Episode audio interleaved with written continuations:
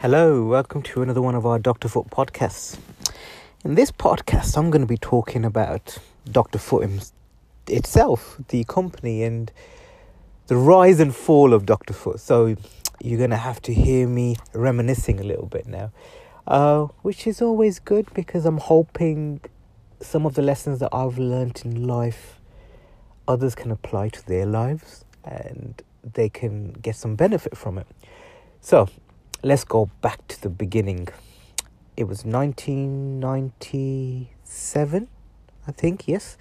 Uh, it's been two years since I qualified as a podiatrist. I was working within the NHS in the UK, in Birmingham, and a patient asked me, Where do I get some of this material from? She wanted to know where to get felt from, semi compressed felt, to place onto a foot. Um, and I said, um, well, you can get them from certain suppliers from mail order catalogs, but she asked me specifically, can I get them online? Now, at that stage, the in, the internet was in its infancy. We had no Google, there was no YouTube, Twitter, Facebook. There was uh, Google was in its infancy. We did have Google, but what we had was uh, AOL and Yahoo were really the predominant search engines. Google wasn't the beast that it is now. It's absolute animal now. You can't escape Google. But back in those days, it wasn't that easy to find Google. But nevertheless, she asked me that, and I said, no, but let me look into it. So I went off and I thought, okay, I want to create the UK's first online foot store that sells foot care products. Now, it sounds really easy uh, when you say it like that, but back in 1997, it wasn't that easy. Um, I had no money, so I was just about coping uh, in a rented house and I had nothing to myself, not a single dime to myself. So I couldn't afford a web designer, and they were few and far between. So there was no YouTube or for me to learn how to design websites. So I literally went and bought the books on how to make websites and I got hold of the software. I taught myself uh, a software called Dreamweaver to design websites. I taught myself Photoshop, which was harder than designing websites at times. uh, and I taught myself Flash because Flash was a big thing back then. So people were into animation so yeah, I, I, I spent months and months and months learning to do this, and then I had to uh, buy a, a, a actual name, and the name Doctor Foot came into my mind, and it's it was it it does everything what it says on the tin. Basically, um, it tells you what kind of products that Dr. Foot uh, specializes in. So Dr. Foot has since become a massive brand. So I started this off in 1997, uh, and I was the first website in the UK to sell foot care products online. I was operating out of a spare room in the house. Eventually, as uh, the years went by, the first year it was very, very difficult. So I was working in the NHS. I was getting a few orders, not many. I gave up the NHS for various reasons and I went into private practice. So when I was in private practice, this is a long time ago, um, it was very difficult in private practice. What I know now about private practice, if I knew it then, I would have been a massive success. But I was young, I didn't have enough knowledge on business and how to market myself. So, what I did know though is I knew a technique where I could get nursing homes and adults with learning disabilities homes to uh, accept me to come into their homes to treat their residents. So I managed to make quite a few links and I did a lot of networking. So what I was doing was in the morning I was going to a nursing home, in the afternoon I was going to a residential home, in the evening I was going to a adults with learning disabilities home and I was treating their feet. Uh, and if any podiatrist is doing this right now, fair play to you. I hated it with a passion. I absolutely hated it. This is not what podiatry is about. Um, I understand that it, it, does make a difference to individuals' lives, uh, but cutting nails and doing corns is isn't me. It's just not me. Especially some of these residents were spitting at you. They were trying to hit you. The smell of some of these homes would stay with you for ages. So I would be doing these homes, and in the evening, I would come back and I would pack a few of the orders that I had. However, I kept on working on my marketing, and eventually, Dr. Foot went boom. It went massive. I couldn't cope with the amount of orders I was getting in. So I went from one or two orders a day to hundreds of orders a day. Um, and I gave up my job as a podiatrist and I focused solely on Dr. Foot.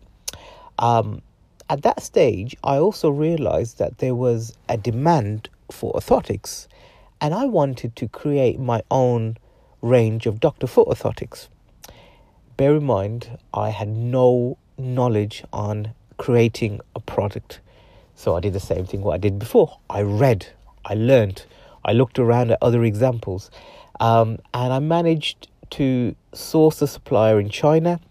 And I started off with my own range of Dr. Foot orthotics. I started off with the Dr. Foot Pro insoles and the Sports insoles. Uh, the three quarter length are Pro insoles and the full length are the Sports insoles. Right now, we have we have so many. We have the Dr. Foot Pro and the Sports, as I, as I just said. We also have Golf insoles. We have Slim Fit insoles, Gel Plus insoles, custom heat moldable insoles. Uh, we have insoles that you can apply wedges to the inside and the outside, and metatarsal pads. So the range is huge. But back in those days, just getting an order for a few hundred insoles was like, oh my god. Um, those of you that are living in the UK would know it's not that easy to import. So I didn't have a VAT number. I had to create all of this paperwork and VAT numbers and had to learn about import and export. And I had to, there was a lot to learn, a hell of a lot. But as the years went by, the range of Dr. Foot products increased. So I started a Dr. Foot sandal, orthotic sandal, which I had patented. I started off Dr. Foot shoes, which are awesome, and I think I'm going to recreate them. I'm going to I'm going to go back to the manufacturers because they have uh, they are not manufactured anymore. And Doctor Foot, uh, Foot Cream, Doctor Foot shoe sprays. There was a there was quite a few products, and these all came about from me thinking I want to do more. At the peak of Doctor Foot, I had five people working for me. I had web designers all over the world making content and multiple other websites. So there are 30 other websites that shut off from Dr. Foot. And we we were struggling to keep up with the orders. And I was spending money like it was going out of fashion. I cuz I never thought this was going to end. I never ever thought this was going to end. I was buying Porsches and Ferraris. I got a I was flying helicopters. I got my helicopter license. I would go and fly a helicopter for an afternoon and just land in London, have lunch there. I, w- I would do silly things. People that it's things that people uh, when I tell them they don't believe me because they think that can't be right. But yeah, I, I, I was doing a lot and I was spending more money than what I should have, and I wasn't reinvesting into the business. I was young, I really didn't understand business that well, and I didn't have a mentor. If I had a mentor who was who would have said to me, "Look, Abid, slow down, uh, reinvest this money." Uh, and diversify, I would have, um, but I didn't, which is why I'm so keen to mentor as many people as I can now because I have so much knowledge and so much experience to pass on. But then Google changed its algorithm. Yes, Google changed its algorithm, and all the keywords that we were listing for, we got destroyed for because they we were not we were no longer in not even the first page. We were no longer in the first ten pages, and it wasn't because we were doing any naughty stuff with our website. It wasn't that we were doing black hat SEO, which is what is called when you're trying to get links from weird and wonderful places.